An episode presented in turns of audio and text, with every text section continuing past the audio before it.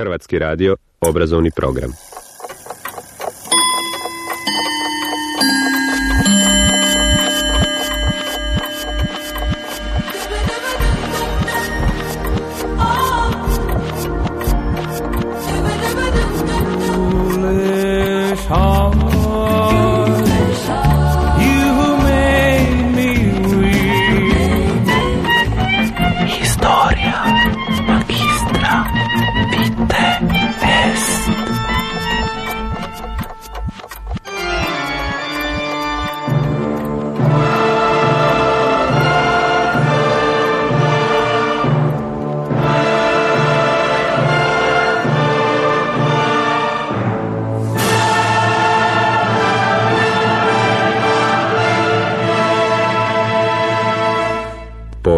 Četvrtkom.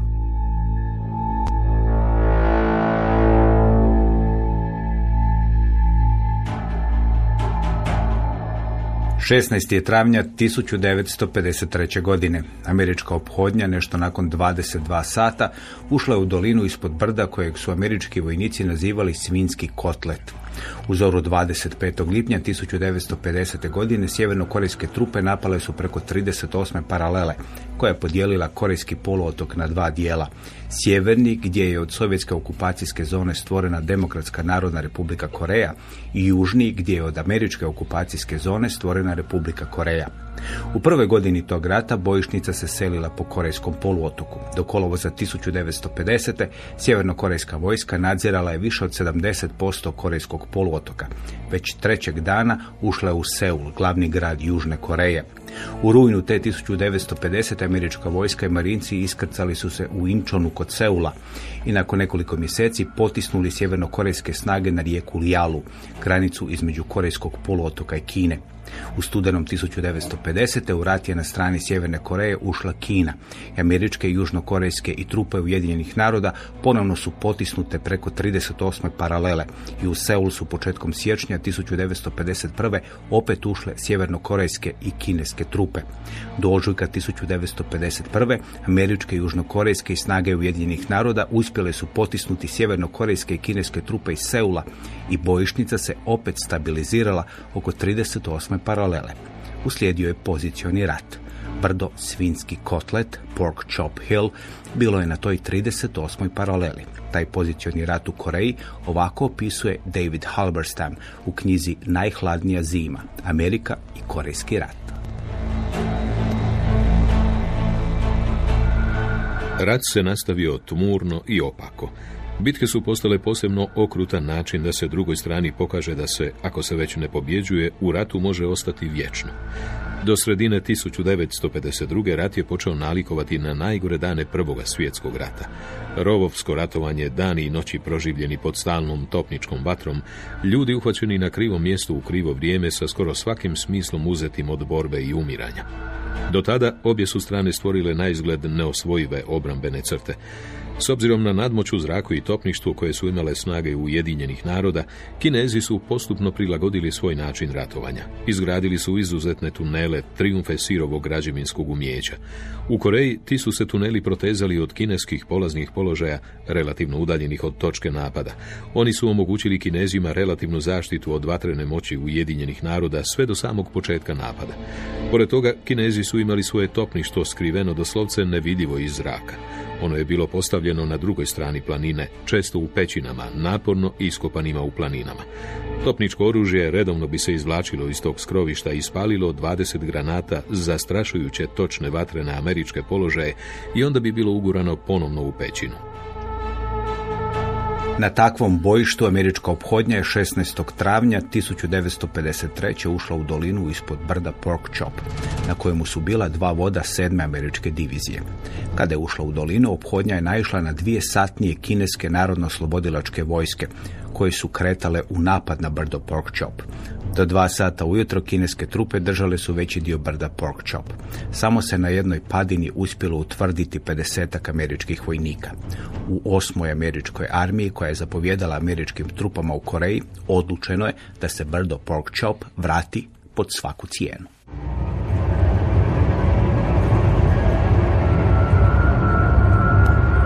16. travnja veći dio brda Pork Chop zauzele su kineske trupe. Sljedećeg dana oko 21 sati i 30 minuta u protunapad krenule su američke trupe. U noći 18. travnja kineska vojska priznala je poraz i povukla se s brda. Ali u bitkama oko tog brda kineska vojska uspjela je zauzeti susjedno brdo, zvano Stari Čelavi, Old Boldy, Zapovjednik sedme divizije, general Art Trudeau, zatražio je dopuštenje da zauzme i to brdo. Zapovjednik osme armije, general Maxwell Taylor, nije mu dao dopuštenje. Za napade u kojima je trebalo sudjelovati više od dva bataljuna trebao je dobiti dopuštenje iz Washingtona. Administraciji predsjednika Dwighta Eisenhowera bilo je dosta američkih žrtava. To nije značilo da će kineska vojska mirovati. David Halberstam piše.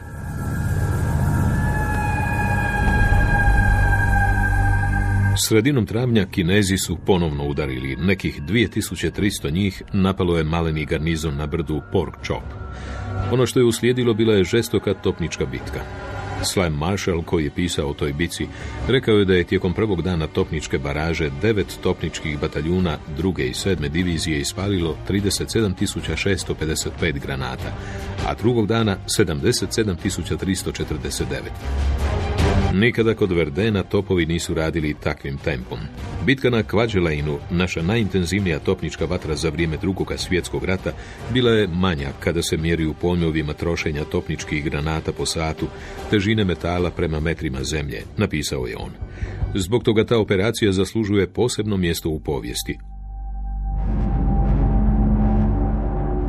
Američke trupe uspjele su zadržati brdo Pork Chop, ali u srpnju ponovno je napala kineska vojska. Dva je dana trajala žestoka bitka. Bojište se stabiliziralo na samom vrhu brda. Satnija King američke sedme divizije otišla je na to brdo sa 135 vojnika.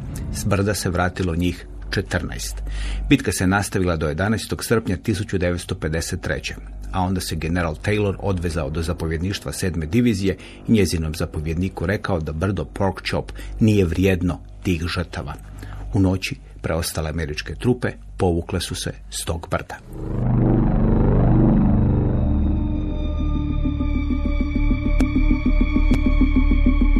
23. lipnja 1951. godine veleposlanik Sovjetskog saveza u Ujedinjenim narodima Adam Malik predložio je da između zaračenih strana na Korejskom poluotoku počnu razgovori o prekidu vatre. Administracija američkog predsjednika Herija Trumana pristala je na taj prijedlog i predložila da se nađe prikladno mjesto za vođenje tih razgovora. Odabran je Kaesong, jedan od najstarijih gradova u Koreji. Glavni grad dinastije Korio koja je vladala Korejom od 935. do 1392. Kesong se nalazi nešto južnije od 38. paralele. Razgovori su počeli 10. srpnja, američku stranu vodio je viceadmiral C. Turner Joy, sjevernokorejsku general Nam Il. Razgovori su se odmah razvukli i na kraju su preseljeni iz Kesonga u maleno selo po imenu Panmunjom, udaljeno 8 km istočno od Kesonga i 5 km južno od 38. paralele. I u Panmunjonu pregovori su se razvukli. Za to vrijeme na ratištu u Koreji vodile su se ogorčene bitke. Bitka za brdo Pork Chop bila je samo jedna od njih. David Halberstam piše. Brdo Pork Chop ili brdo 255 bilo je skoro simbol potpune besmislenosti zadnjih stadija rata. Investiralo se tako puno za tako malenu dobit. Bila je to gorka i krvava bitka, koja se odvijala u nekoliko faza i uključivala maleni broj američkih pješačkih jedinica koje su se borile za najudaljeniju predstražu. Taj položaj nije imao strateški značaj i njegova jedina vrijednost bila je da ga se smatralo vrijednim, jer ga je jedna strana držala, a druga ga je htjela za sebe. Razgovori u Panmunjomu bili su dugi, spori i činilo se da ne vode nikuda. U Washingtonu je došlo do promjene. Na izborima 1952. pobjedio republikanski kandidat Dwight Eisenhower. Odmah nakon izbora on je posjetio Južnu Koreju. Ali činilo se da sve to nema utjecaja na duge i mučne pregovore. Max Hastings u svojoj povijesti Korejskog rata piše. Tijekom beskonačne borbe u kojoj je svaka strana nastojala sačuvati obraz, sudbina ratnih zarobljenika koje su držale obje strane Korejskog poluotoka ostala je ključno pitanje. Zarobljenici. Uvijek se sve vraćalo na zarobljenike. Oni čak više nisu ni bili ratni zarobljenici. Zatočenici obje strane postali su taoci, čiji je tretman ostao žarišna točka nemilosrdnog pogađanja u tim zadnjim, sterilnim mjesecima Korejskog rata. Onda se raspoloženje počelo mijenjati. U prosincu 1952. Crveni križ predložio je zamjenu bolesnih i ranjenih zarobljenika. Sovjetski savez i Kina odbili su prijedlog, ali 28. ožujka sjevernokorejski vođa Kim Il-sung i maršal Peng De-huai, zapovjednik kineskih snaga u Koreji, objavili su da se ne samo slažu s tim prijedlogom, već i da ga smatraju putem prema rješavanju statusa svih zarobljenika. Nakon razmjene ranjenih i bolesnih 26. travnja, nakon šest mjeseci u Panmunjomu, ponovno su se sastali pregovarači kako bi nastavili pregovore o prekidu vatre. Važan preokret dogodio se i kada je u ožujku umro sovjetski vođa Josif Isarionović Stalin, koji se protivio miru u Koreji. Ključno je pitanje bilo što napraviti s ratnim zarobljenicima koji se ne žele vratiti kući. To je prije svega bio slučaj sa sjevernokorejskim zarobljenicima, a južnokorejski vođa Singman Ri izričito se protivio sporazumu. Sve one malene bitke u kojima su stradale na tisuće vojnika i dalje su se vodile. Rijevo protivljenje prekidu vatre dovelo je do eskalacije. Max Hastings piše. Rijova tvrdoglavost sada je ostala jedina prepreka potpisivanju primirja. Čak i kada su oni i njegovi američki gosti pregovarali u Seulu, na bojištu su trupe Ujedinjenih naroda odbijale najžešću kinesku ofenzivu u zadnje dvije godine. Nakon dugog razdoblja stagnacije na fronti, komunisti su očito odlučili pokazati vojnu slabost južnih koreanaca. Nekih sto tisuća komunističkih trupa udarilo je na pet južnokorejskih divizija. Južni koreanci odbačeni su u neredu i do 10 km prije nego što se na pravac kineske ofenzive položila topnička vatra Ujedinjenih naroda. U lipnju je ispaljeno 2,7 milijuna topničkih granata, milijun više nego u bilo kojem mjesecu rata do tada.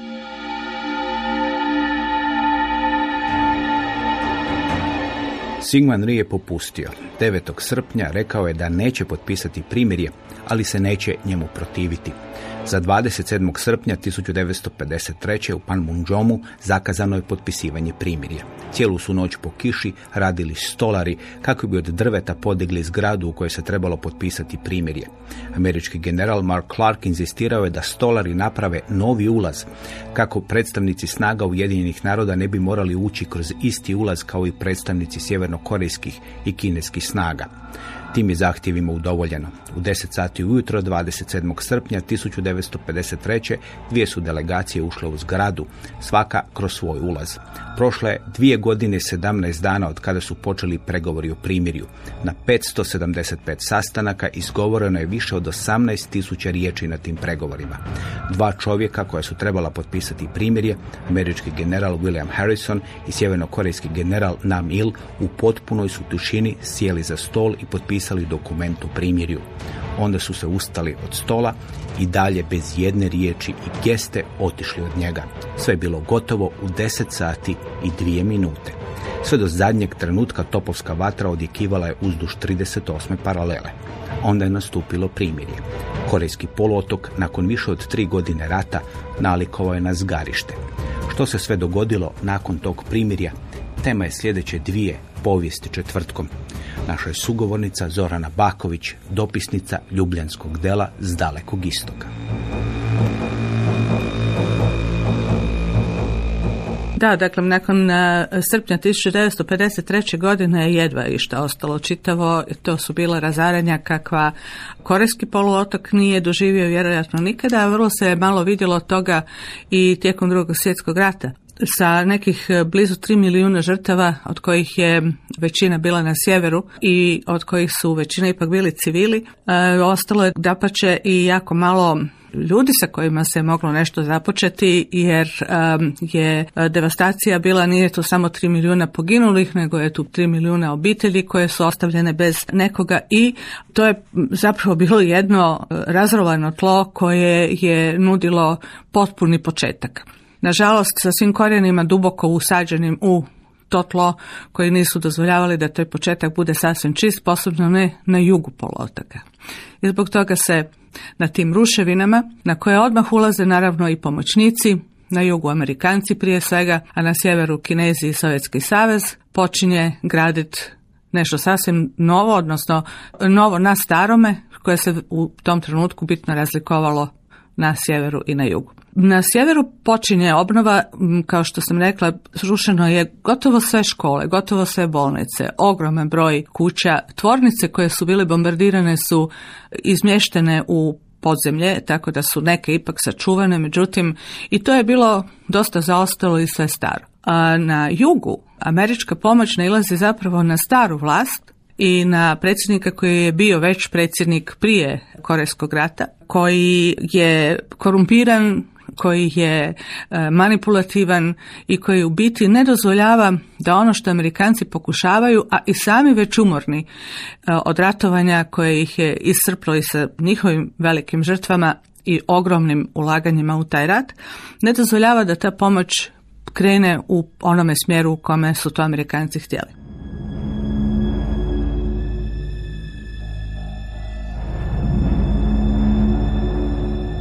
Korejski rat formalno nije završio. Zaračene strane nisu potpisale mirovni sporazum. Pan Munjomu je u srpnju 1953. potpisano primirje i ono traje do danas, prekidano ponekad i teškim incidentima. Koliko je ljudi poginulo u tim borbama koje su počele napadom Sjeverne Koreje na južnu u lipnju 1950. i potrajale do srpnja 1953. ne zna se pouzdano. Enciklopedija Britanika u članku o Korejskom ratu navodi brojku od barem 2,5 milijuna. Bruce Cummings u knjizi o Korejskom ratu navodi brojku od više od 4 milijuna žrtava, od kojih su više od polovine civili. Pored golemih ljudskih žrtava, Korejski poluotok bio je većim dijelom razoren. U ratu protiv Sjeverne Koreje, kasnije i kineskih vojnika, Sjedine američke države oslanjale su se na svoju zračnu nadmoć. Za vrijeme drugog svjetskog rata na Pacifiku Sjedine države bacile su 503 tisuće tona bombi. Za tri godine Korejskog rata bacile su 635 tisuća tona bombi. Pored te ogromne tonaže bombi, na Koreju je izbačeno i 32.557 tona napalma. Bruce Cummings donosi opis razaranja sjevera Korejskog poluotoka koje je dao mađarski novinar Tibor Meraj, koji je 1956. nakon Mađarske revolucije prebjegao u Veliku Britaniju.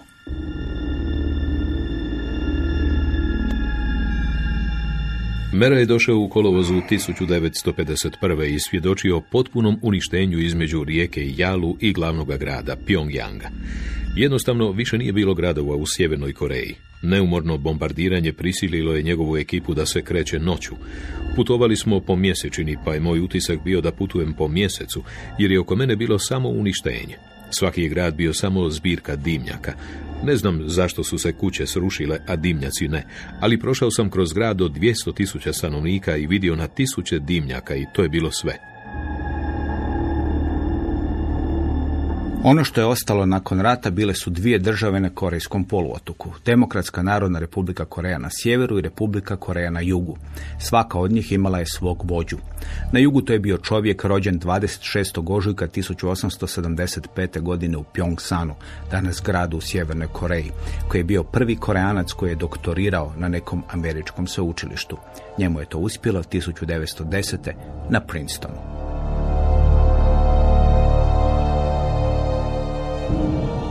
Govorimo o predsjedniku Ri Manu koji je prije svega, opet moram ponoviti tu riječ, vladao na temelju korupcije i manipulacije lokalnih vlasti i naravno oslanjajući se na vojsku što je i bio, da kažem tako, specijalitet južnokorejske strukture vlasti dugo godina.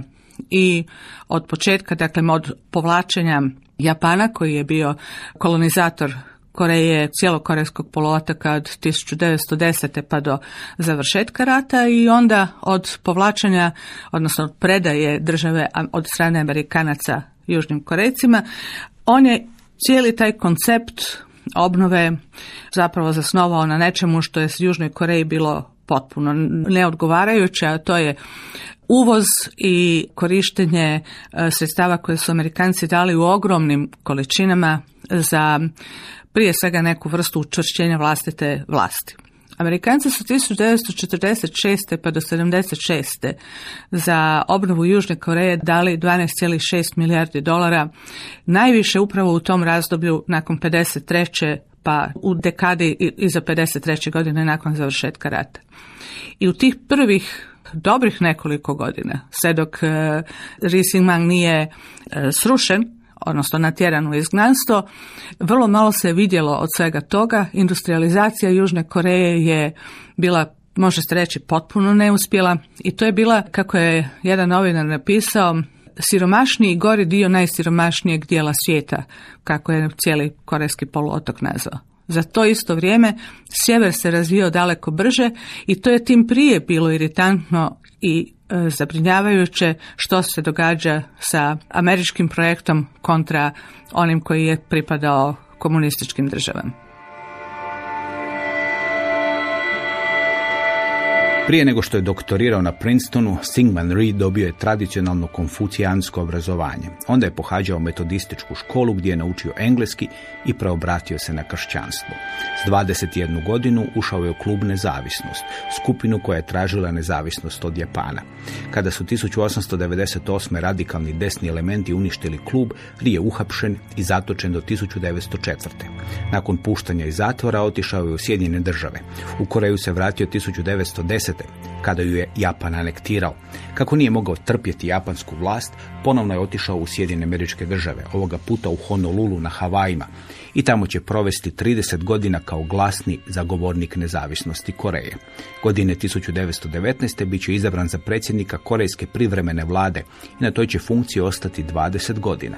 Kada je završio drugi svjetski rat, Ri je bio jedini korejski vođa za kojeg su znale američke vlasti. On se vratio u Koreju i na jugu osnovao politički pokret koji se zalagao za potpunu nezavisnost Koreje. Odredi nasilnika koje je osnovao, snažan utjecaj u policiji i činjenica da su suparničke korejske vođe ubijene u nizu ubojstava doveli su do toga da je postao najjači političar na jugu Koreje i 1948. pobjedio je na izborima i izabran je za predsjednika Republike Koreje. Kada je postao predsjednik, vladao je kao diktator. Jedno od ključnih obilježja njegove vladavine bila je korupcija. Bruce Cummings u knjizi Korejsko mjesto pod suncem, moderna povijest, piše. Pod Rijom događali su se golemi slučajevi korupcije. Navodno su Ri i njegova supruga uzeli mali dio za sebe, ali oni su sklopili učinkovite dogovore kako bi obogatili vladine službenike, političke prijatelje i suradnike. Skoro svaki veliki poslovni projekt u 50. godinama morao je proći kroz njegov ured. Bilo je metode u tom ludilu, ali kakva je to uvreda bila za liberalne i slobodno tržišne američke vrijednosti? Singman Rhee bio je orijentalni trgovac, govorio je John Foster Dulles, dok se Eisenhower žalio zbog Riove ucijene. Richard Nixon jednog ga je nazvao ili kockarom ili komunistom ili oboje, koji daje republikancima pouku iz blefiranja i poigravanja na rubu rata. Ri je iznuđivao maksimalnu rentu od globalnog hegemona, koristeći važan utjecaj koji je zbog hladnog rata imala Republika Koreja i svoje okorile vještine igrača pokera koji je bio spreman uložiti sve u igri, znajući da Sjedinjene države nemaju nikoga drugog za oslonac osim njega. Poput komičara Richarda Pryora, Singban Rhee znao je da u ovom svijetu postoji mjesto za novac i da je ono u njegovom džepu. To što je to bio novac američkih poreznih obveznika, nije ga bilo briga.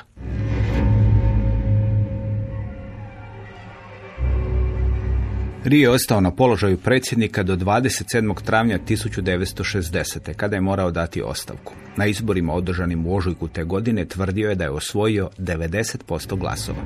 Ta izborna prijevara izvela je na ulice južnokorejskih gradova na tisuće ljudi koji su vodili studenti. Njegov odlazak tražio se i u južnokorejskom parlamentu i u Washingtonu. Ri je spakirao svoje stvari i ponovno otišao na Havaje gdje je umro 19. srpnja 1965.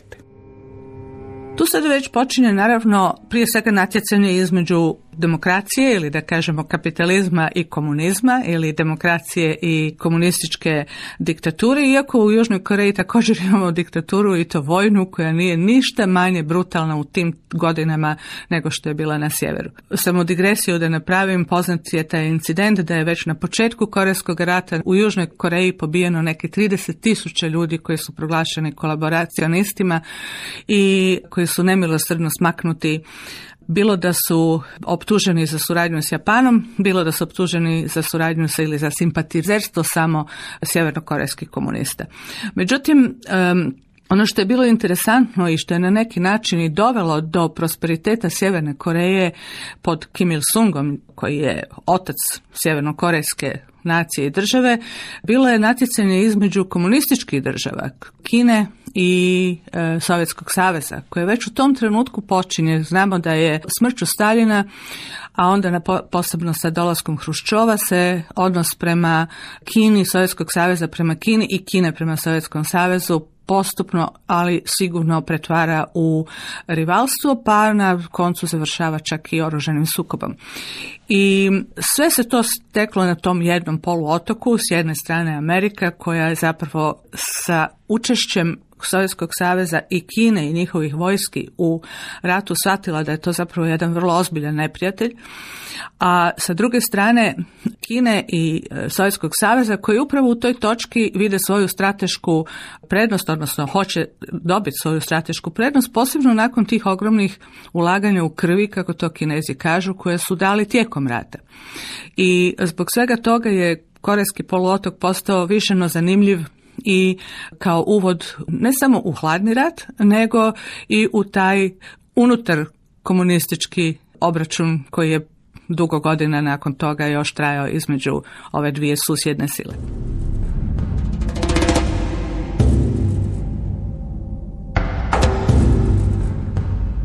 I Sjeverna Koreja imala je svog vođu. Bio je to Kim Il-sung, pravim imenom Kim Song-ju, rođen 15. travnja 1912. godine u Mongyongdeu kod Pyongyanga.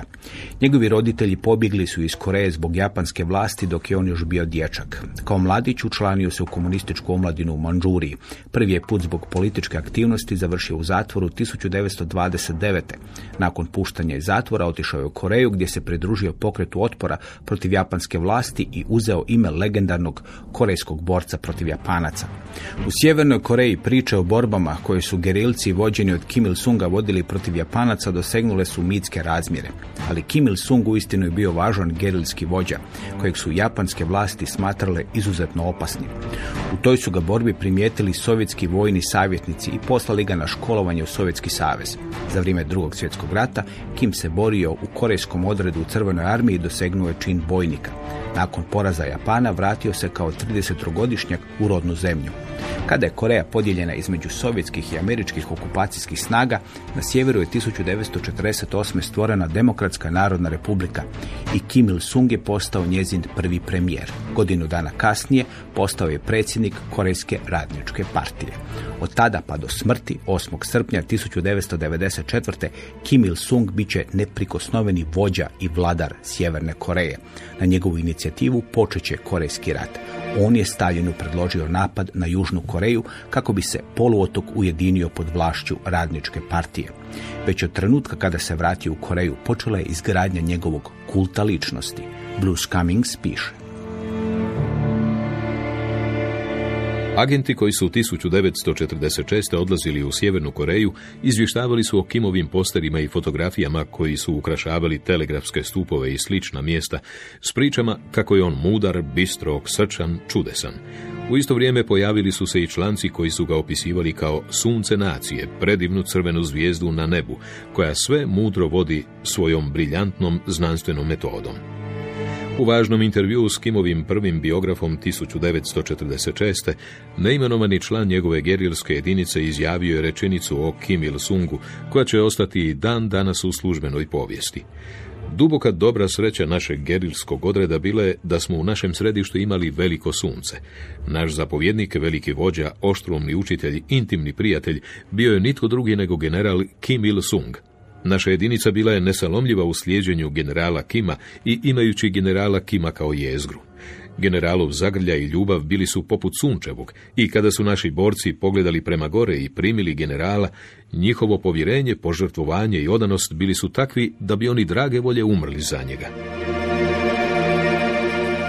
Kim Il-sung je čovjek koji je eksperimentirao na, možemo gotovo reći, filozofski način sa sustavom koji je napravio i koji je imao jednu izvanrednu sposobnost okupljanja takozvanog komunističkog bratstva oko svojega problema. I nakon rata 53. godine je to komunističko bratstvo sa ogromnom a, velikodušnošću ušlo u ponovnu izgradnju a, Sjeverne Koreje, tako što bi, na primjer, Pyongyang bio građen tako što su Kinezi davali Oni su imali svoj veliki odred dobrovoljaca koji su, e, neki su ostali iza rata i nisu se ni vraćali dok nije obavljen jedan prvi dio izgradnje, a drugi su poslani.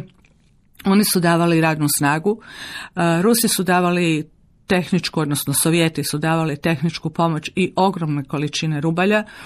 Česi su davali tramvaje i autobuse, Albanija je davala asfalt za pravljenje cesta, Istočna Njemačka koja je bila silno tu angažirana je davala svoje tehnologije, mašineriju i tako dalje. I to bratstvo je doista s Kim Il-sung znao držati vrlo dobro i čvrsto oko sebe, posebno koristeći se vrlo dobro njegovim osjetilima koji su shvatili da između dvije neposredne susjede i sile koje su oko njega, to je Sovjetski savez i Kine, postoji to rivalstvo i on je zapravo ogroman dio svojega vladanja i svoje takve čvrste pozicije u, u Pyongyangu, u Sjever- Sjevernoj Koreji izgradio upravo tako. Što bi, na primjer, Rusima dozvoljavao prelijet iznad Sjeverne Koreje kako bi špionirali Kineze i obrnuto i za to bi dobivao i od jednih i od drugih posebne nagrade i naravno vječno hodajući po svijetu, bio je ako se sjećate i u Jugoslaviji. Tadašnjoj i od eh, Tita tražio pomoć koju bi uvijek dobijao. No istodobno je imao taj osjećaj, a posebno u odnosu prema Sovjetskom savezu koji je bio veći hegemon nego Kina. Kina u biti, ma kako da je htjela imat osigurani taj tampon komunistički u Sjevernoj Koreji, ali nikada nije bila takva vrst sile kao Sovjetski savez koji bi išao širit se i zaokupljati u najmanju ruku neformalne republike kakva je bila na primjer Mongolija, ako ne čak i usisati unutar svojih granica.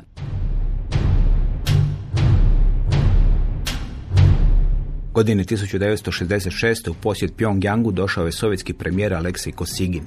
Kim Il-sung iskoristio je posjet kako bi Kosiginu i svijetu objavio da će od tog trenutka Demokratska narodna republika Koreja samostalno odabrati svoj put i da će to biti činjeno na načelima potpune jednakosti, suvereniteta, međusobnog uvažavanja i nemiješanja u poslove drugih komunističkih ili radničkih partija. Kim Il-sung je svijeti svog najmoćnijeg saveznika obavijestio da će Sjeverna Koreja sama tražiti svoj put dalje.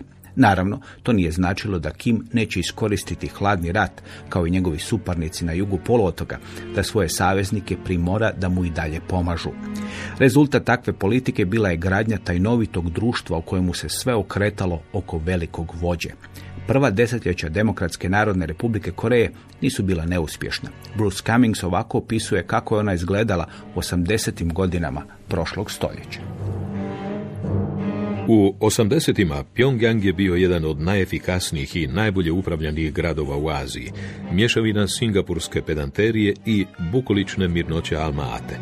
Starije, utilitarne stambene i državne zgrade miješale su se s veličanstvenom novom monumentalnom arhitekturom, koja je obilovala mramorom i na vrhu imala tradicionalni korejski zakrivljeni krov. Oko dva milijuna ljudi živjelo je u njemu ili oko 10% stanovništva. Ako je izbor potrošačke robe bio predvidljivo mršav, dnevne potrepštine bile su dostupne. I promatrač je vidio malo redova. Dobro održavani parkovi bili su posijani po svim dijelovima grada, kroz koji su tekle dvije rijeke, s obalama na kojima su bili drvoredi vrba.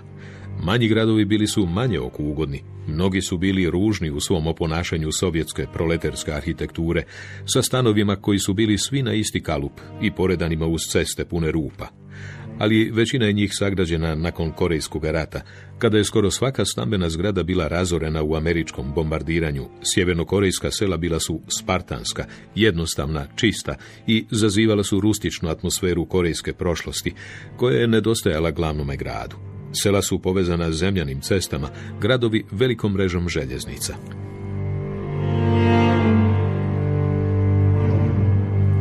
Posvuda po tim gradovima i selima bio je lik Kim Il-sunga. Pored njegovog lika, bilo na plakatima, fotografijama u stanovima ili u službenim uredima, posvuda su bile i njegove izreke poput riža je komunizam ili teško da se može biti koreanac ako se ne jede doenjang, korejska pasta od soje.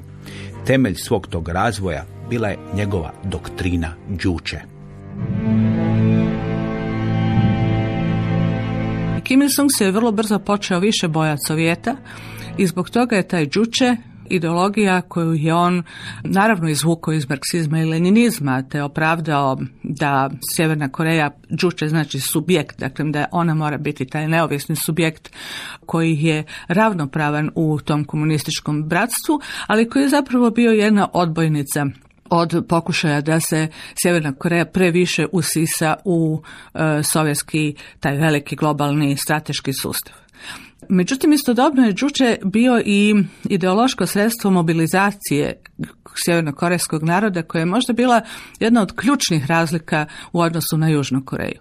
Za razliku od Južnih Korejaca koji su bili krajnje deprimirani, naravno posljedicama rata, siromaštvom koje je uslijedilo nakon toga, oni su bili na rubu gladi koja, koja je kao kontrast sebi imala tu ogromnu korupciju samih vlastodržaca i potpuno su bili demoralizirani u tom svom razdoblju. Sjeverni Korejci su bili dapače vrlo lako mobilizirani i sa tom ideologijom Đuča, dakle da grade zemlju za sebe, da grade nešto za sebe, su rado prihvaćali sve radne akcije, sve zapravo promjene koje je Kim Il-sung uvodio, a koje je pak on uvodio sa određenom pričom koja je bila za Sjeverne Korejce i ne samo za Sjeverne Korejce, čak su i Kinezi time bili inspirirani, vrlo privlačna. Recimo, kada bi se, pošto je nastojao izbjeći kapitalizam, a onda samim tim i čim više izbjeći novac, onda su Sjeverni Korejci sve dobijali, posebno u tom razdoblju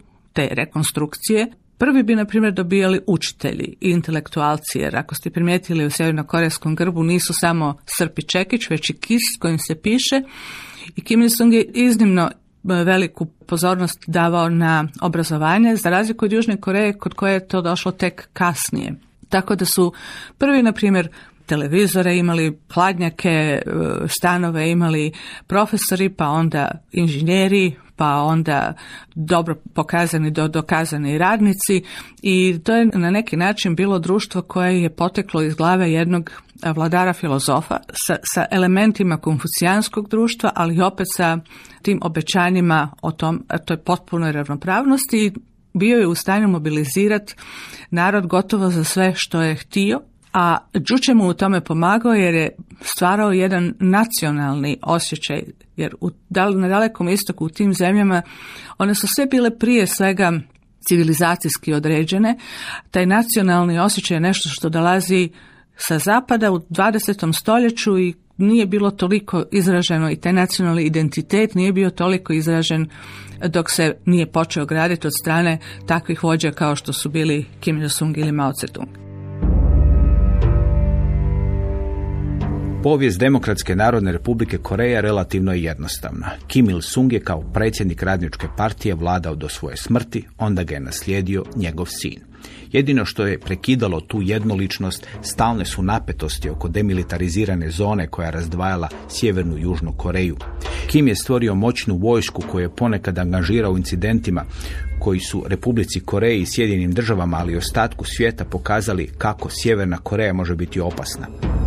15. travnja 1969. sjevernokorejski MiG-21 srušio američki izviđački zrakoplov EC-121. Američki zrakoplov srušio se 167 km od sjevernokorejske obale. U rušenju je poginuo 31 američki vojnik i marinac. To je najveći gubitak ljudi u rušenju jednog zrakoplova koji su američke oružane snage pretrpjele u hladnom ratu. Za razliku od te šture povijesti, povijest Republike Koreje Južne Koreje prepuna je obrata. Razdoblje do odlaska prvog predsjednika Singmana Rija na Havaje nazvano je Prva republika. Do kraja hladnog rata Južna Koreja proći će kroz još pet republika.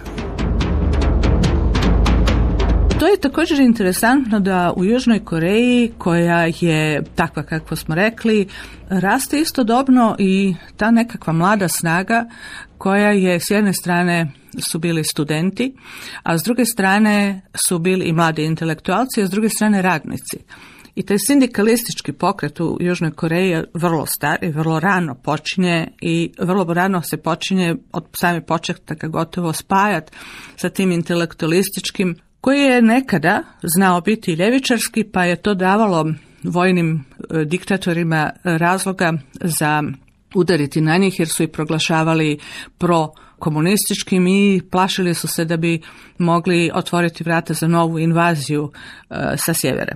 U svakom slučaju se je ta s jedne strane prisustvo Amerikanaca i stalno, stalno zapravo obećanje demokracije duboko uvlačilo u svijest tih progresivnih mladih snaga i one su 1960. godine se digle, bilo je puno različitih demonstracija ustanaka, gotovo su u jednom trenutku e, bile svakodnevne, ali 1960. godine su se digli na ozbiljan ustanak koji je konačno završio isvrgavanjem Rija, koji je nakon toga morao prebjeći na Havaje i ostaviti e, vlast, ali nakon dugih e, gotovo 12 godina vladavine. Međutim, problem je da sa njegovim odlaskom se na vlasti smjenjuju razni mali nesposobni diktatori koji nisu u stanju nastaviti ono što je on ostavio, ali niti blizu započeti nešto novo.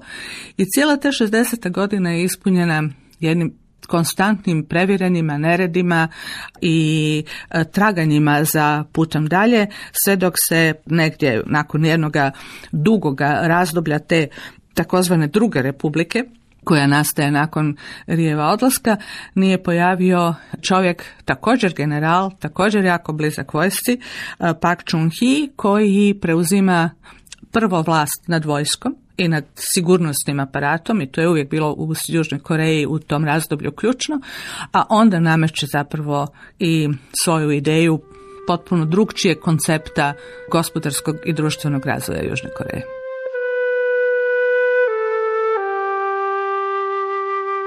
Nakon odlaska Singmana Rija na Havaje u Južnoj Koreji stvorena je druga republika zasnovana na parlamentarnom sustavu. Izvršnu vlast obavljala je vlada, predsjednik je bio samo figura koja se birala u oba doma parlamenta.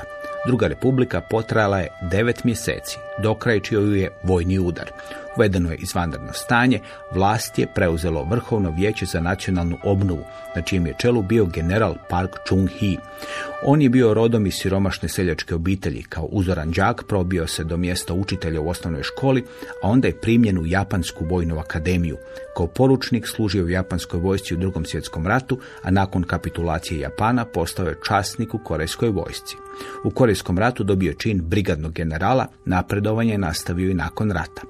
Park i njegovi časnici u hunti bili su krajnje podozrivi prema poslovnim ljudima koji su nastali u Rijevo doba. Brzo su krenuli u obračun s njima. Bruce Cummings piše.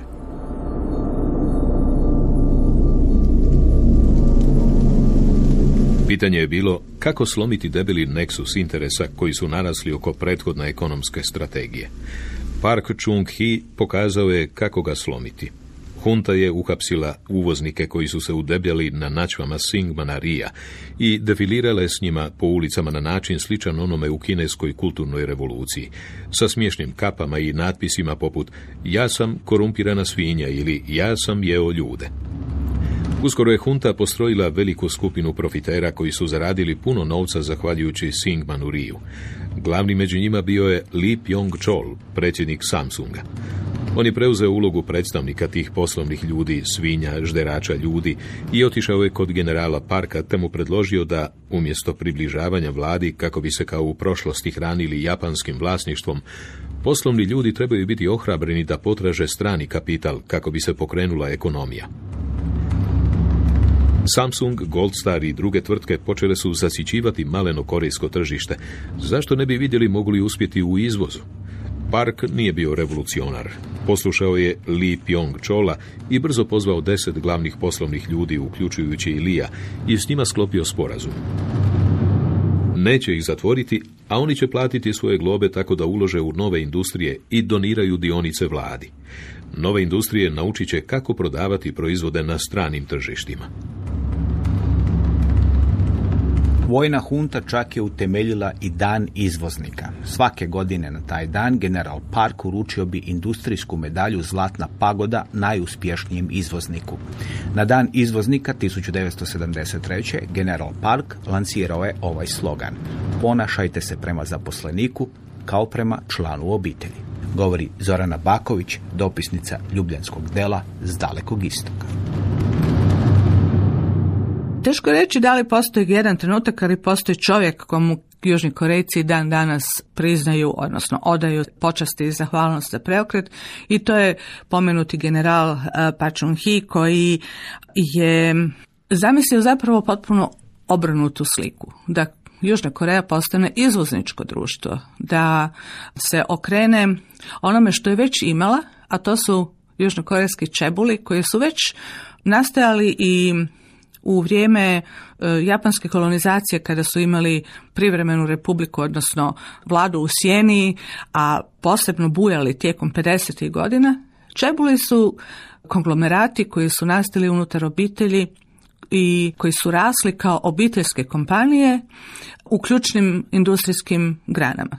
Hyundai u strojarstvu i tada još ne automobilima, ali u industriji, LG koja mu je prethodila laki kompanija u farmaceutici, Samsung naravno koji je vrlo brzo počeo proizvoditi najprije tehniku, a poslije toga elektro, elektrotehniku i, i elektronske aparate. I on je otvorio puno širi prostor čebulima koji su e, se počeli razgranavati, iako je on bio prvo išao protiv Samsunga i uhitio Samsungovog vlasnika i osnivača, ali onda shvatio da oni jako dobro surađuju s vlasti i da se zapravo može iskoristiti taj potencijal koji ti čebuli imaju za E, upravo ono što je Južnoj Koreji u tom trenutku nedostajalo, a to je industrija koja može ići van na strano tržište. S obzirom da je Južna Koreja u tom trenutku i dalje bila relativno malo tržište, pa na kraju krajeva i danas sa svojih 47-8 milijuna ona se ne smatra velikim tržištem. Međutim, u svakom slučaju u tom trenutku je vrlo, vrlo bitno bilo pronaći put van.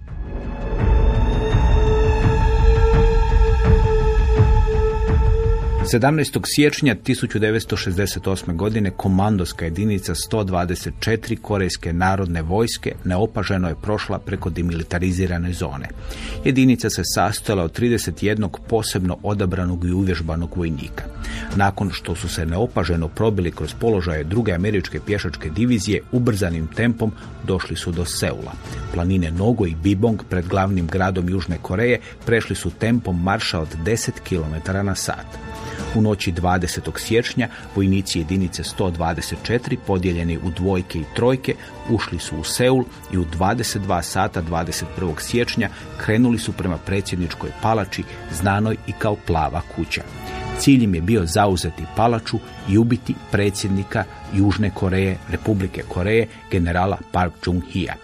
Na 100 metara od predsjedničke palače jedinicu je zaustavila policijska ophodnja. Izbila je pucnjava, uslijedio je lov na pripadnika jedinice 124. Jedan je njezin član zarobljen, jedan je uspio pobjeći u Sjevernu Koreju, ostali su ubijeni. Nepunih 15 godina prošlo od primirja potpisanog u Panmunjomu.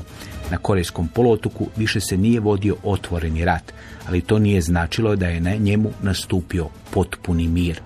I nakon prestanka hladnog rata, Korejski poluotok bit će jedno od najopasnijih mjesta na svijetu. O tome sljedećeg četvrtka.